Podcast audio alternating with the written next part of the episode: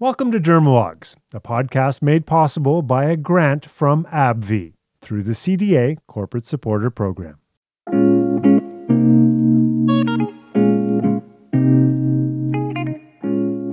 Hi, welcome to Dermalogs, Season 4. I'm your host, Dr. Kerri Purdy. I'm a dermatologist who works in Halifax, full time academic at Dalhousie University. As residents, you don't always get a chance to hear from doctors outside your center, and this podcast is designed to change some of that. The goal of this series is to help you, the dermatology residents, get answers from experts across the country to some of your burning questions on key areas of our practice. This season, we're mixing it up a little bit with a series of cross specialty conversations. And today, I'm really happy to be talking to infectious disease expert with Dr. Sumon Chakrabarti. He's a lecturer of infectious diseases at the University of Toronto. His clinical practice is at Trillium Health Partners and it incorporates post travel and tropical medicine. He also serves in a leadership capacity as the division head of infectious diseases. Sumon, welcome to Dermalogs. Great to be here. Thanks for having me. Listen, I'm thrilled to be talking to somebody in infectious diseases because I think, well, first of all, we do share a number of different clinical entities. And second of all, you guys have all kind of become pseudo medical celebrities over the past couple years with the pandemic. So it's a bit of fangirl action here too. Amazing. Well, I'll tell you something. It's awesome to talk about something that's not related to COVID. So I'm, I'm really excited about this. Oh, you didn't want to talk about COVID for the next uh, 45 minutes? Uh, I'm okay, but with the other really cool derm stuff. okay, great. Well, to that end, I think we should steer away from COVID, maybe a little tiny bit of it at the end, sure. but um, talking about some of the things that we um, see that are similar. So, what I was kind of thinking is we could chat about some skin infectious stuff. We could talk about different ID and infection related things as it pertains to some of the newer medications that we're using. Um, and then maybe a little bit about different pandemic um, slash epidemic things like maybe monkeypox or other stuff. Yeah? That sounds great. Fantastic. I'm going to kick things off by actually talking about different uh, infectious disease related to medications that we're using. And so as you'll be well aware in dermatology in the last decade or so, we've really had an explosion um, of therapeutic options. So, biologics. Mm. Over the last year or two, we've also had JAK inhibitors, um, and more, uh, more and more options are becoming available. And the one thing that we know about these medications is they do tend to increase risks of certain infections. And so, what I want to talk about is screening, vaccinations, and other things that we should keep an eye out for our patients that are taking these medications? Yeah, absolutely. So I, I think this is something that uh, we get a lot, actually. I, I, would say in our clinic, the most common thing that we get is somebody who has already gotten, for example, TB screening, which is quite common mm-hmm. with most of the, your, uh, especially the biologics. Um, one thing I will add, though, is that as time has gone on, especially in rheumatology, but a lot of these biologics are getting a lot more targeted. So we do see, uh, you know, opportunistic infections, but that said, it is a lot less than it was, say, when I first started 10 years ago when people were using Remicade for everything. Uh, you mm-hmm. know what you know what I mean. So, uh, but yeah, like I, I think that uh, we're obviously obviously glad to help you guys with these. But you know, things like uh, TB are one thing to consider, but with the JAK inhibitors, for example, uh, shingles is another thing that we've kind of really been seeing mm-hmm. come to the forefront. Let's talk a little bit about TB first, because as a lowly dermatologist, at times I get confused by different TB tests and who should get what. So let's say that any patient that's going to go on a psoriasis biologic or a JAK inhibitor is going to get a baseline TB screening. Could you maybe tell me a little bit about your thoughts about PPD or skin tests versus quantiferon and where might be the right fit for certain patients, or does it matter? Yeah, it's a really good question. And I'll say one thing is that all of these TB diagnostics are imperfect. And I think that, uh, mm-hmm. uh, you know, when you go back to the, the, the, TB skin test, the PPD is quite old. And, you know, uh, especially in somebody who might already have a skin condition, uh, sometimes it can be unreliable. If somebody's already been on treatment with steroids, you, you get the picture. And of course, there's uh, mm-hmm. some uh, variability in terms of how things are read. What I'm finding a lot is, especially in the derm clinics, uh, a lot of people are sent to me through trials, uh, you know, for a lot of these medications, and the quantiferon mm-hmm. is done. Uh, I'm seeing mm-hmm. it's a bit easier to interpret because it's kind of like a, it's a number, but it's you know positive or negative. Uh, and I think that that it's a great thing. But one thing it's important to uh, keep in mind is that both of these are tests for latent TB.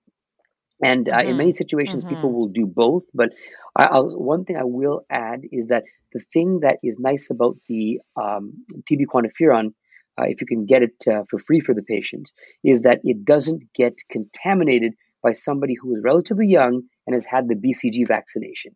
Uh, so that was going to be a question. Th- that's okay. that, that's the big thing. So um, you know, people are kind of loosely using both, uh, and sometimes that's what it is. But I will say that especially for our patients that come from regions where BCG vaccination is done, it's, it's uh, might be a better idea to get the quantiferon. And so currently, are there still places? This is probably showing my ignorance, but um, are there still places that are giving BCG vaccine? And if so, like what kind of region should kind of tweak that probably BCG vaccine if the patient doesn't know, because sometimes they tell you and sometimes they have no idea. Absolutely. So, first of all, I would say that uh, the best place, if you're unsure, is something called the BCG World Atlas. Oh, okay. So you can go there, and they they'll actually give you know really quick information. So, say example, uh, India. You can go to uh, and click on India uh, from if you're good at geography from the map or on, on the list there, and it'll tell you uh, number one what they give, when they give it and how many doses they give of BCG. So, in general, right now, BCG is still broadly given around the world. And in general, it's in the more typical TB endemic areas. Okay. For example, uh, South Asia is, is, is a big one, probably the most common one for us. So essentially, if the patient's had a BCG, quantiferon is the way to go. I would say yes, especially if they're younger. Okay.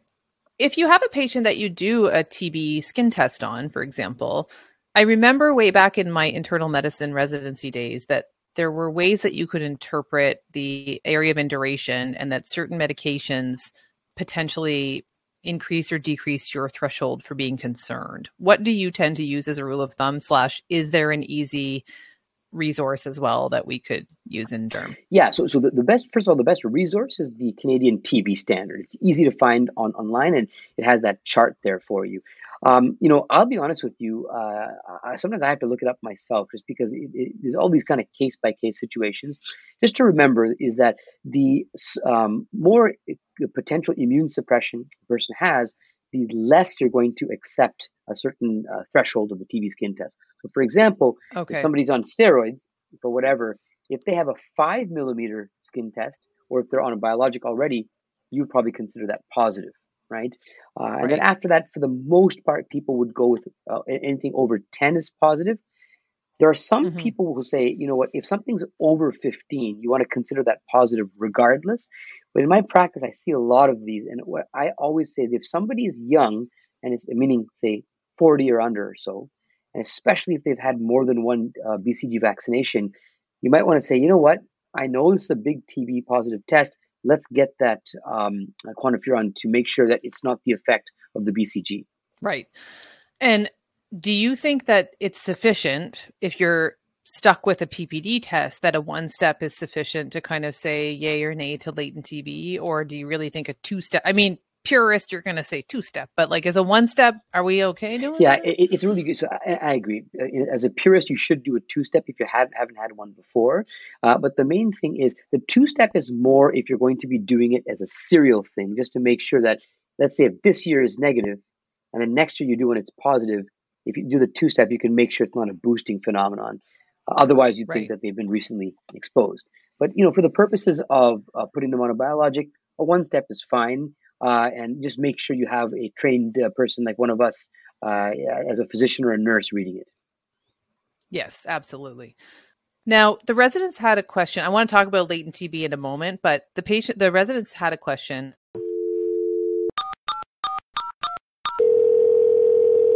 You've reached the world headquarters of the Dermalogs podcast. Hi, Dermalogs. My name is Kaylin Bouchard. I'm a resident at the University of Alberta.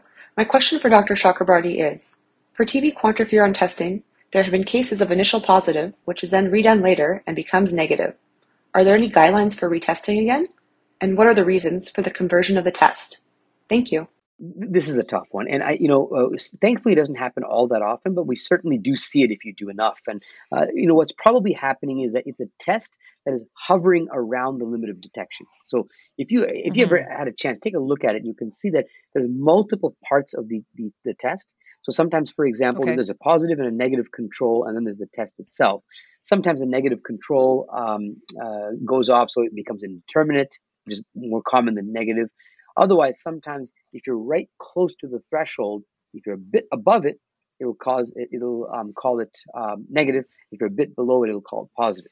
You, you know what I'm saying? So, um, okay, so, yeah, uh, yeah. You know, if somebody look at the the background, if you have a test that's that's done that, and you see the person's from the Philippines, which is a very very highly endemic area, or India, you might want to say, okay, look, the the pretest probability of this being positive is pretty high. I'll err on the side of caution and then give them a quick course of, for example, uh, rifampin, so long as they're asymptomatic. And my next question really led into you get your positive quantiferon or you get your positive uh, TB skin test and you're worried about latent TB. What I tend to do here is I'll order a chest x-ray and I'll refer them to my ID colleagues. Is that is there other stuff that would help ID? Is it even worth doing the chest x-ray or do we just say, you know, go see ID and they'll kind of tell us what the best thing is? No, listen, I really appreciate when people come with a chest x-ray. Uh, it, really, really helps because the main thing is, is that even though the, the TB skin test or quantiferon is certainly not a reliable measure of whether somebody has active TB, there are situations where they do correlate. So you want to really rule out active TB. A chest x-ray is a great way to start and send to us. And we're really glad to help with the clinical assessment. And, you know, for the most part, occasionally we get a person that is active. Uh, but for the, but usually it's not, and it's just a matter of us getting them on on therapy. One thing I also really, really want to stress, especially to you guys, is that the idea of the reactivation of TB with the biologic thing is, you know, it, it's not a, a, a, proximal problem. It's something mm-hmm. that can theoretically occur in the future. If somebody has awful psoriasis and they're really suffering, get them on the treatment. We'll still see them, and yeah, we can start them on, on the therapy for latent TB. But if they're really suffering, if all that testing is ready and uh, you know they're just waiting on a treatment plan, start them on the therapy so they're not suffering. That's really important, I think, to think about because a lot of times what we'll do is say, oh, positive TB test, we'll send them to ID, and then, you know, you kind of wait that. I think currently we think about a month on their latent TB treatment, and then we'll start the biologic. But I think keeping in mind the severity and impact on the patient is really important and that we're unlikely to explode out into like a active TB problem. Usually when the TB comes, it, it's rel- relatively slow onset. And you're absolutely right. Look, if you can get two, four, two to four weeks of uh, anti uh, mycobacterials into them, that's awesome. But you know, I've seen people. Uh, I mean, you, you much more than me, but really, really in bad shape with whatever they have. And you know, I don't want somebody to be suffering for that long with a theoretic risk. Yeah, I think that's totally fair. I had a young girl the other day who needs a JAK inhibitor for terrible atopic dermatitis. And of course, she'll need a TB test, but her pretest risk is very low. So I said, let's get her on it and then we'll deal with the other things Definitely. later. I think the other piece that's coming up a lot in dermatology right now is that our older biologic, like anti TNF alpha inhibitors, do have a theoretical risk of reactivation of TB down the mm-hmm. line, but that some of our newer agents, like agents that block IL 23 or 17, probably don't have that same effect. Um, do you i don't know how to ask you like do you think we should keep screening? Because of course the answer is going to be yes and for the residents i always do a tb test before biologic only because i never know if i'm going to have to backtrack to a tnf or a JAK or something so i like to have all my t's crossed and my i's dotted but could you foresee a time maybe would be a different way to ask this that certain biologics may not require a tb test prior to starting we were just talking about this the other day, and I, I, did allude to that. That look, a lot of these new biologics are getting much more um, focused on how they affect the immune system. Mm-hmm. Certainly, there you know we might find out there uh, are other um, opportunistic infections for us to look at. But I agree with you that this is probably going to be something that we back off on later. But especially like you mentioned, get it just so you have it on record. We're going to need long-term data mm-hmm. to know whether the risk of TB is uh, smaller. But for now, I'd recommend going with it. But I agree, maybe in 10 years, we won't be doing it as often. One other thing I will add, though, is that you've probably, you know, the, the demographics of Canada are changing. Mm-hmm. I'm from Mississauga, so we have a massive South Asian population right. here. In Halifax, it's changing as well. And what I mean by that, we are getting more people coming in from uh, TB endemic areas, so the pretest probability goes mm-hmm. up. So just kind of balance those two, and we'll have an answer for you in a couple in, in a decade. in a decade after we gather all the real exactly. world evidence. because I guess the complicating factor, if you're following the evidence, is that I don't think a patient, you know, there's not been a biologic trial in recent years for any molecule that hasn't screened out for TB. So it's a bit hard to to say. Okay, so you know, we get our patient on the biologic, whether or not they require TB treatment. The piece that we always discuss with patients when they are put on a biologic or systemic therapy is, you know, you have an increased risk of infection. And it's sort of this like mystery black box in some ways, unless you're an ID doctor. And so I tend not to, unless it's say an anti IL 17, and I'm going to talk to them about the risk of Candida thrush, I tend to just kind of like overarchingly talk about infection. Um, what do you think makes more sense for me to say to patients and or when patients are on say biologics for eczema and psoriasis what kind of infections really have you maybe seen come up that we should be concerned about? It's a good point, and I, I think that when you look at the entire situation, if uh, say for JAK inhibitor, just to give an example, you see the, the literature on them. Mm-hmm. They'll mention you know shingles, they'll mention uh, mm-hmm. um, you know infection in general, but things like cellulitis, UTI.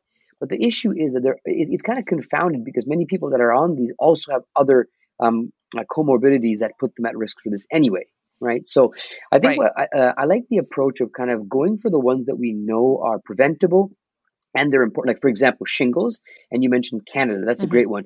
Just to have them aware of it, right? But again, if mm-hmm. somebody gets a UTI and they're on a biologic, it doesn't necessarily mean it's because of the biologic. It's just that it it, it happens. So I think going at the specific ones that we know about, and then just in general telling people that if they see a doctor for something, mention they're on these these immunosuppressive agents. To that uh, and I find that a lot of times, if patients mention to anyone that's not, say, a, an ID doc or a dermatologist or someone that uses biologics in other contexts, that as soon as they have any kind of infection, so it could be a simple cellulitis, it could be an uncomplicated UTI, they're told by that provider, okay, stop your biologic. And I don't think there's a lot of evidence to support that. And typically, what I will say to patients is, listen, if you end up in the hospital on IV antibiotics, we're going to yeah. hold your dose. But if you get a simple, you know, pneumonia, we're not necessarily going to hold your dose. Now, keeping in mind that, you know, different patients have different risk. Is that fair? Am I being safe? Yeah, you know, and this is an idea, like you know, especially uh, I'm bringing up the C word, COVID here, but you know, with uh, we, we, immune suppression mm-hmm. comes in many different forms. It's not just an on or off thing, and you're you're absolutely right. Like if somebody's on an immune suppression, immunosuppressive, and they get an infection, especially if it's mild, I agree. You don't necessarily need to stop it. Um, if they're in hospital and they're severe, yeah, for sure. I think it's good stopping it and waiting. But uh, just remember that even if you're on an immune suppressant, uh, suppressant, your immune system is still working mostly just fine, and it's a, it's a matter of looking at the severity of what's mm-hmm. what's in front of you. Mm-hmm. I think that's totally fair. And before I move on from talking about uh, biologics specifically, think about psoriasis and eczema timing of vaccinations that you need to give. And so, you know, you get your exam answer where you're giving the things and you're waiting weeks or whatever. Um, but let's just say, you know, if I'm going to start a person in their 60s on um, an anti IL 23 agent and I'm going to suggest that they get their pneumonia mm-hmm. vaccine, do you think there's optimal or ideal timing um, probably going to come back a little bit to the severity of the patient but like in terms of just like boosting their actual immune response or getting protection from the vaccination like what do you think works best in a perfect in, in a perfect world the longest possible right because uh, as we right. know with um with any kind of vaccination there's affinity maturation that's happening months later right and you, in the real mm-hmm. world you can't wait that long so you know in general like if, if you get a vaccine if you can wait a month uh, before uh, mm-hmm. uh, two months even uh, and I've seen lots of different recommendations. And to be honest with you, I don't think a lot of them have any extra evidence beyond them, apart from the fact you want to wait as long as you can, uh, which is not always possible uh, depending on what you're treating. That's fair. So my two weeks seems to be totally made up and probably isn't. Uh, uh no, anybody. but I'll, re- I'll reevaluate that. Let's say hepatitis A, just to give an example. Like you have pretty significant okay. protection even two weeks in. There is something going on. It's not okay. like you're going to completely blow up the immune response. It's just that you know uh, theoretically that's what they say, but I mean a couple of weeks is better than doing it uh, the day before. Okay. And just before I totally move on from that, uh, you know, the one thing that we always are told, and it's drilled into your brain, is no live vaccines on biologic, no live vaccines. And just to make sure that I'm up to date on what are live vaccines, in my mind, it's rotavirus in kids, intranasal influenza, yellow fever, MMRV. Yep. Uh, Am I missing uh, anything? The, the, right? the previous shingles vaccine was, but uh, uh, but, but yeah, Right. Yes. Shingrix. Sh- the the, the old the old one, No. yeah, the, yeah, Zostavax. That's it, yeah, and, Yeah. and the new one isn't. But Shingrix Yeah, is good. and the other one, this is, good. This is good. You got it. Your, your ID boards, you passed them. Uh, Oh, I, I definitely have not. You know, I remember one of my mm, preceptors here did a lot of microbiology and he'd pass around the, the Petri plates when we Oh. do ID and smell this. Like, oh, no, thank yeah. you. Um, but it's very cool. It looked pretty, but I didn't really want to get too close. and, be and I did. Yeah. Um, you course, did, yeah, see there. That's how we're different. And that's how different people do different specialties. Okay. I'm just going to shift a tiny bit more over to the vaccine side, just thinking about JAK inhibitors. And so, as we know, recently Health Canada approved Shingrix vaccine for 18 plus. Now, this is a resident question. Hi, my name is Francois and I'm a resident at McGill University. And my question is regarding the shingles vaccine recommendations before starting a JAK inhibitor. Um, so, should everyone get one, or are there additional risk factors, especially for young patients, that should be considered? So, you know, does your 19 year old that you're starting on a JAK inhibitor need the Shingrix? Yeah. I mean, what do you, how do you do, how do you interpret and again, this? I think that I will, I will be honest and say that a lot of this is a bit of a data-free zone. So um, I think that the Mhm. thing, there's no doubt that we have seen this signal. Um, and uh, particularly uh, when you get overlapping risk factors, the main one being age, uh, that you want to really get Mhm. that uh, Shingrix vaccine in there. Hard to know with 19 year olds. To be fair, we are seeing shingles happening kind of progressively earlier than we did, say, 20 years ago. The reasons for that aren't entirely clear. Might be because we're not seeing kids anymore with chickenpox, and adults aren't getting that natural boost that we used to get, right? Because all the kids are vaccinated. But uh, it, it's it's a thought. But what I will say with younger people, remember that the majority of them will have gotten chickenpox vaccine uh, as as kids, so they kind of have some protection.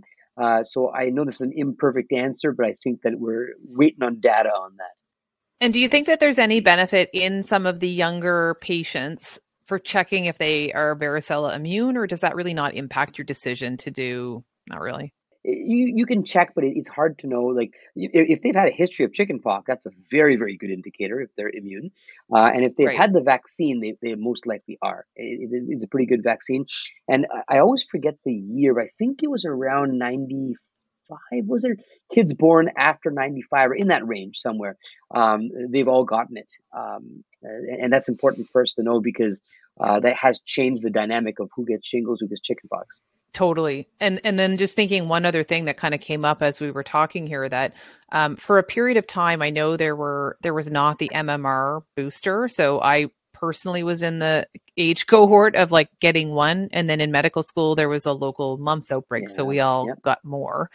Um, but do you think, you know, let's say there's patients in their mid 30s to mid 40s is checking say MMR titers worthwhile and giving a booster had they not been known to have one in the past decade. I have an uh, my opinion on this is that th- that's what we often do is check the, the titer, but the issue is is that we saw that uh, exactly what you mentioned. I'm part of that same uh, cohort. Uh, I'm going to literally date myself here. I was born in '79.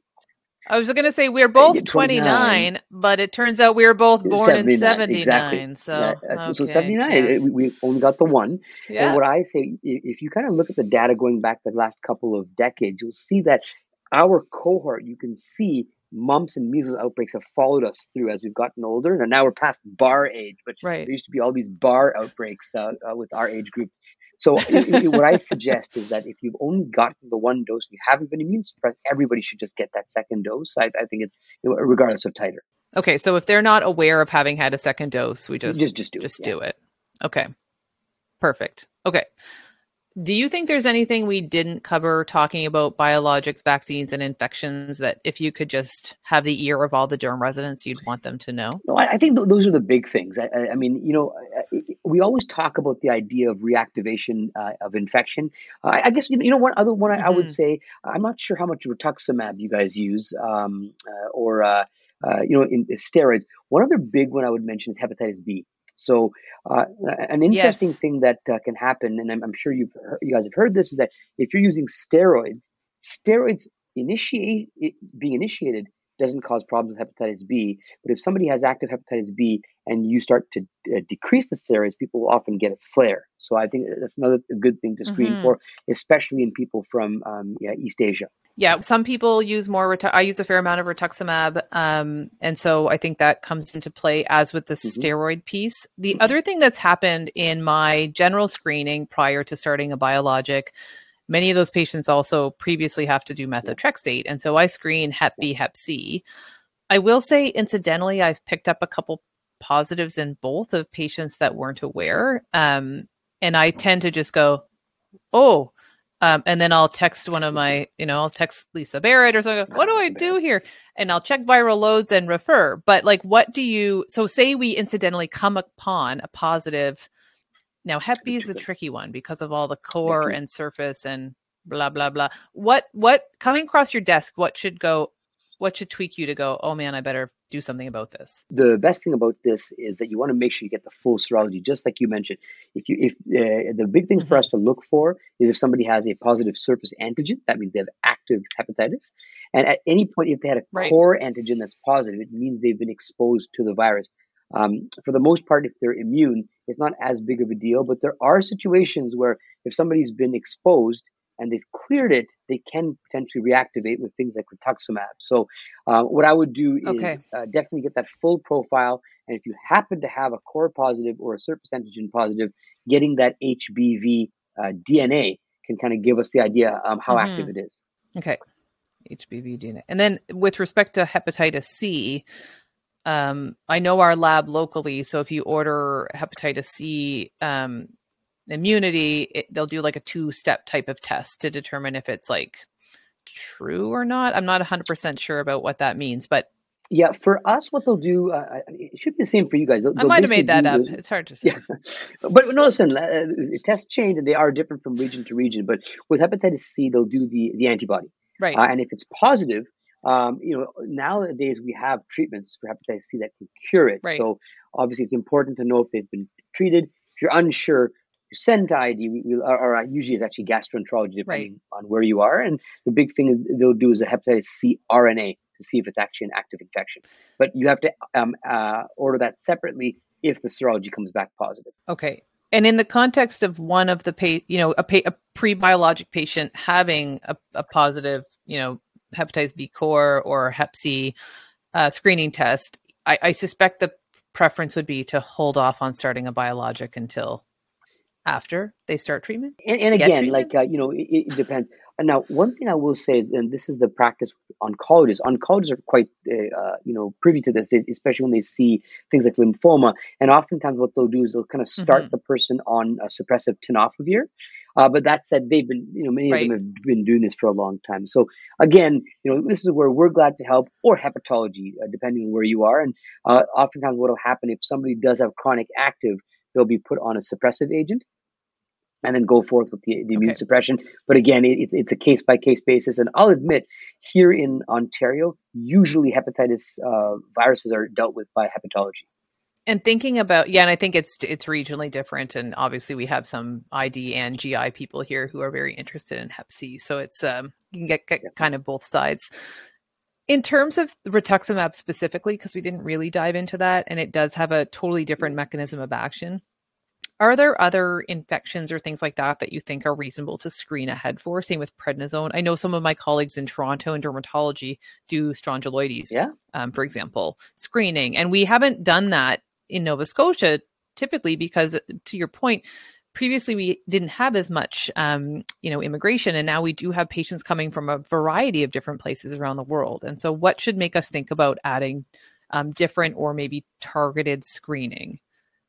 Yeah, this is a tough one. And I, I, think part of this is because screening in the situation uh, it really does need to be a focus. So, for example, um, strongyloides, the big problem is, especially with rituximab or any kind of like even lymphoma treatment, um, with rituximab is if they come from a region where HTLV1 is uh, quite common, for example, in uh, places like the Caribbean, mm-hmm. uh, you might want to consider checking for strongyloides because there's the elevated risk of HTLV1 strongyloides co-infection, and that can be reactivated actually reactivated, but kind of um, um, initiated okay. with uh, uh, immunosuppressive therapy. But that said, the yield is extremely low. Okay. You know, even uh, so, I think that uh, the the main ones is stuff you already do on a case by case basis. You may consider doing HTLV1 uh, uh, slash strongyloides, Mhm. but I don't think that you don't need you need to do this as a routine basis. I feel like if I started doing that locally, I'd, I'd hear from the lab uh, Uh, I say- director. we we, we do see quite a bit of strongyloides here in uh, in uh, my region, and Yeah. we were doing it for all of the COVID uh, immune suppression, and then we heard from the lab. So yeah, yeah. okay, you when you guys are okay, okay, good, fair enough. All right, so okay, I think that's a good coverage for thinking about biologics, infections, and vaccinations. So I want to shift gears a little bit and maybe talk about some infections that we mo- both may end up seeing, or things that get treated with longer term antibiotics, just to kind of get your take on Yeah, that. If that's sure. cool. So what happens a lot, I find, is um, patients that have you know a red limb because I'm not going to go down the route of bilateral yeah, cellulitis. yeah. It does not exist. I saw it once. I saw it once. Really, a guy had jumped into sewage. oh, Uh, so and, and I saw this. I was like, okay. I should write this up. This is actually bilateral cellulitis. No, Did you but, write uh, it up? I- I- You should. You could go back to listen. That's that is a magical unicorn of of medicine, dermatology. It was, and, and I, I saw this guy. There's no way. And then I saw the guy. I was like, this is actually bilateral. But then again, the history was so so clear. Okay, yeah. Not that many patients are fortunately finding In themselves Exactly. both legs in sewage. But you know, I, I guess what I want to just think is, are we doing a similar practice? So patient comes in uncomplicated, what looks like cellulitis. Like sometimes they'll wind up with Yeah. us, sometimes they'll wind up with you guys, sometimes they'll wind up in emerge or their family doctor office. I find a lot of people have a tendency to give IV uh, third generation cephalosporins. It seems a little Yeah. bit much to me, but what do you tend to like? How do you just generally approach like a straight up So cellulitis? this is something that uh, is actually probably the most common thing that we see in our clinic, and this is why I do uh, tend to rant on this a bit, but I'll keep it short. Um, so when you see an acute cellulitis, okay, the one thing that I want to uh, really kind of hit home is that you don't have to treat them with IV. There's nothing magical about IV. Mhm. For sure, if they're septic, you know, they're admitting them, then you, you, you put it on. But remember that um, the most common cause, your, your uh, group A strep and staph, and uh, well, I'll treat them with oral. And here's a big thing cephalexin sucks. Okay, so it's four times a day. Nobody takes it properly. So what Yeah. I ro- strongly recommend right. is start prescribing cefadroxil, which you can give. I, I- hope you guys do. 500. I do now, yes, because of Dr. McNeil locally who told me it's only BID. And not only is it only BID, you can actually do it Oh. OD as well. You can give one gram Okay. once a day, uh, for soft tissue Okay. infections. One other important thing is that redness in many patients, especially those who are um, at risk for getting cellulitis, is not a good proxy marker, uh, uh, not a good proxy for um, ongoing Mhm. infection. And you guys, I'm preaching to the choir here, but you know, uh, oftentimes when people have cellulitis, they'll have things like fever and you know, chills. That'll go away, but the redness will uh, will remain. And what I'm thinking, I always say, I would say 99% of the time, if redness isn't getting better with antibiotics, number one, it's almost certainly not infected unless there's like a you know abscess there. And number two, IV can actually paradoxically worsen Okay. the problem because I, I get these people where if you have a venous insufficient leg and you put any kind of edema on that, whether it's from a baseball hitting it or IV, when it swells, it's going to turn red and start Yes. weeping Yes. right? And the biggest, uh, uh, aside from ANSAP, the biggest um, problem is piptazo. Because piptazo, which occasionally I see when people have not been getting better, it's a massive salt Okay. load. So I think the the um, uh, moral of the story here is try to avoid IV unless they're Right. absolutely septic and need to be admitted. I think that makes sense. And cefadroxil, one gram once a day to twice a day. What's your alternate? Okay, so like this sometimes happens. You know, you'll treat a patient, they'll get better, they'll keep having recurrent um, cellulitis infection, like true ones, not you know. This is one that we we, we will agree is a cellulitis, let's say. Um, and I've had over time where some of them just don't really respond, or they've had two or three courses. Do you at that point tend to then switch to something different? And if so, like what? Because I tend to do clindamycin. I probably shouldn't admit that, but I'll kind of go, I'm going to get strep or yeah. oh, my heart. Um, but I just think to myself, like if someone has had a couple courses or they're getting recurrent infection, am I either missing it or is it just not totally sensitive? And, and what should I, how do I handle that? Well, usually with these true recurrent ones, it's going to be some, it's going to be group A strep. But the thing is, usually this is happening mm-hmm. in a mm-hmm. situation where there's a background risk factor. So, for example, a woman who's had right. her um, uh, uh, axillary lymph nodes removed for breast cancer, so chronic lymphedema. Uh, right. Uh, another big one is people that have kind of um, decompensated venous insufficiency. So, what I always do right. is go back and look for a risk factor and see if there's anything I can do to correct mm-hmm. that. I, I send lots of people to derm because they have uncontrolled eczema. You know, compression is a huge right. one that I use, but no, I don't often. Uh, what I will do, there are ones. Look, you're not gonna. They're not getting better. It's true recurrent. There's two things you can do. Number one, I'll give them what I call a pill in the pocket course, and then I'll follow up with them six months okay. later. If they've used all of the pill in the pocket courses, arbitrarily, it's anywhere from like you know six to nine a year. Then you can actually consider putting them on low okay. dose suppression which I do in a minority of cases, but usually in that case, I'll give them, say, cephalexin uh, or cefadroxil 250 milligrams once a day for six months and then reassess and see how they're doing. I try not to keep them on it for life because some of these people are like, you know, 50 years old and they have a lot of life ahead of them. Absolutely. Okay. Now, what about thinking about cellulitis versus erysipelas? So, um, and we often end up with those sort of hot red ones, and, and you do too. But my teaching was always sort of erysipelas is more superficial, but they get sicker and you need to treat it longer. Do you find that to be the case in your experience? No. So I think that there was a lot of a time where before, where, for example, if somebody was mm-hmm. septic, mm-hmm. if somebody was more, you, know, you would treat for longer. There's a lot of 14 days of antibiotics. As evidence has rolled in, uh, ID doesn't have a lot of good evidence outside of HIV, but we have a lot of clinical experience. We're starting to realize that shorter and shorter courses of antibiotics uh, mm-hmm. suffice especially if somebody's mm-hmm. getting better. So if somebody um, is not getting better after seven days, either revise the diagnosis, something else is going on, or look for a source like an abscess. But strictly to answer your question, a true erysipelas versus cellulitis, um, you know, we I treat them for five to seven days, and uh, you know, assess to, especially for systemic symptoms getting better. That makes sense. The other skin thing that comes up a lot is this sort of MRSA thing, and whether it be community or hospital acquired. Although personally, I'm finding it more community acquired. Um, you know, sure. I guess, do you kind of think of that in the same way that we would? So I would say, okay, people are getting all these sort of funky looking abscesses, but it doesn't, there's not localized to something like HS. You swab it, it's community acquired MRSA and then usually I'll pick whatever it seems sensitive to, Septra, which is my least favorite drug of all time, um, or something else, oh, and yeah. give them, you know, a few weeks. But I don't. Is that something that you think is reasonable for derm to handle, or is it something that makes more sense if it's MRSA to sort of go to ID? No, no. I, I think, and um, first of all, we're always glad to see uh, patients. We, I love collaborating with you guys. But yeah, for sure, if, if somebody has a MRSA abscess, it gets lanced or what have you uh, and you give something like Doxy, Septra, even mm-hmm. Clinda can work.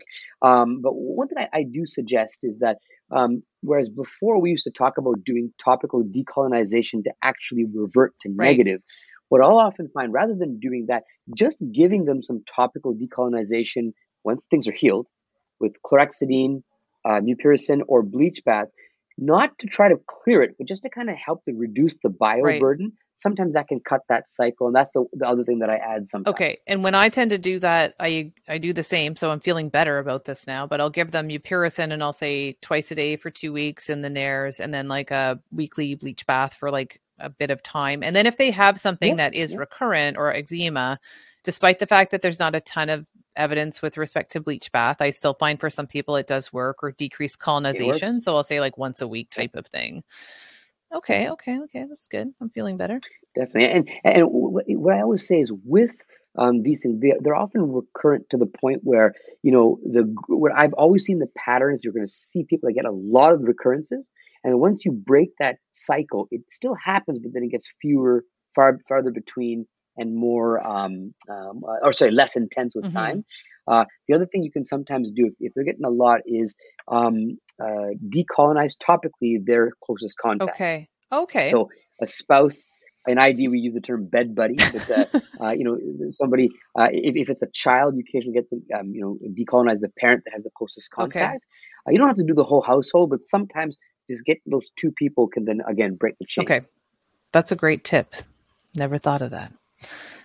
Okay, shifting gears thinking about, you know, in dermatology, we use a lot of antibiotics, but not for infection. So we use a lot of antibiotics to leverage their antibacterial or anti inflammatory properties. Yeah. So, for example, yeah. in hidradenitis suppurativa, we'll use tetracycline base. Same with acne, same with folliculitis. Um, mm-hmm. And sometimes when I'm doing this and giving people, you know, three months, six months of doxycycline, I'm secretly feeling bad from an antimicrobial stewardship perspective. But, you know, how much are we kind of messing up the the the microbiome or risking um, resistant bacteria by by some of the things we do. Uh, by the way, yeah, this is this is a great topic, and uh, you know, uh, I actually do it sometimes. Uh, for example, doxycycline. There's some evidence. Uh, I'm sure you guys know Dr. Sibbald, mm-hmm. but he talks about in terms of stalled wounds that actually aren't going to be maintenance. Sometimes it helps, right? And I agree. There's that pleo, uh, pleomorphic type of effect. So with um, that, yeah, there probably is going to be some effect. There's there's no doubt about it. But uh, uh, in general, there are things you can do, like um, uh, you know, eating uh, pickled stuff, uh, kombucha. Um, uh, what's that? the, the Korean cabbage. oh, kimchi. kimchi. you can get like probiotics. All these things can help. One nice thing about doxycycline is one of the antibiotics that has the least likelihood of, say, causing right. C. diff.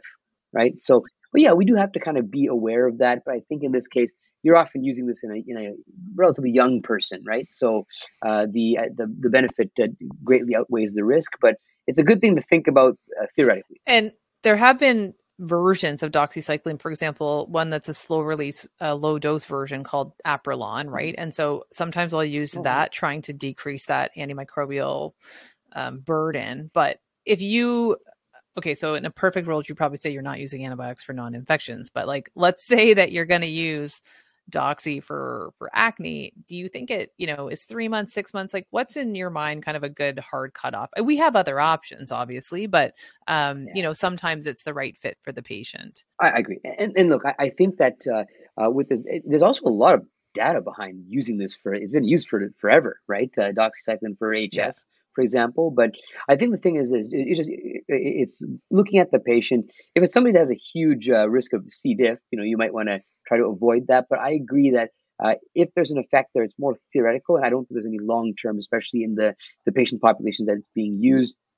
If I, you know, if uh, we ended up doing some uh, uh stool microbiome studies, maybe it'll be a bit different, but not like, for example, having somebody on clavulin for you know three months for a chronic osteo. Right. You know? Okay. Okay. So it's a you know I've always kind of thought of it that way, and most patients don't have a lot of significant side effects related to it. But I will say as well, in case any of the residents are planning to do this in practice future in the future, like long term minocycline, please don't do it because there are potential side effects, uh, pigmentation, yeah, and things sure. like that. So I, I know that you know when I first started practice, I used a lot of minocycline, and I've really switched my um my game and moved over to doxycycline more readily.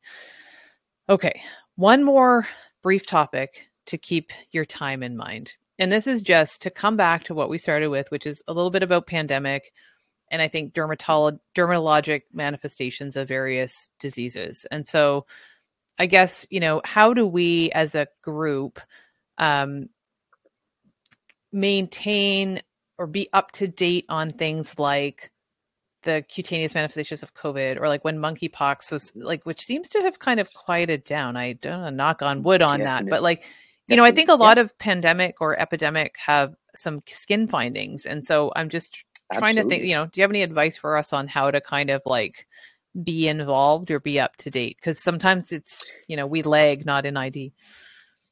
No, I, I mean, same in ID. You know, one thing I, I have to say, and it's a little bit uh, paramedicine, if I can put it. But I think that what happened is, for those of you who are on social media, Twitter unfortunately took a little bit of a, uh, it, it kind of stole the narrative, and there were people that had no business talking about this stuff and are really taking this and, and running with yeah. it. And that ended up being the big focus. What I honestly think is that you know getting back to the old times of just actually um, you know clinical rounds. Mm-hmm uh, joint clinical rounds because that's what we we lacked a lot in COVID. yes. There's all this stuff happening with COVID, and we weren't meeting with each other. And when we were meeting, it was kind of it was virtual. But I think the good old fashioned case rounds, um, we used to do rounds, I remember as a fellow with dermatology. Okay. Uh, for certain cool. things.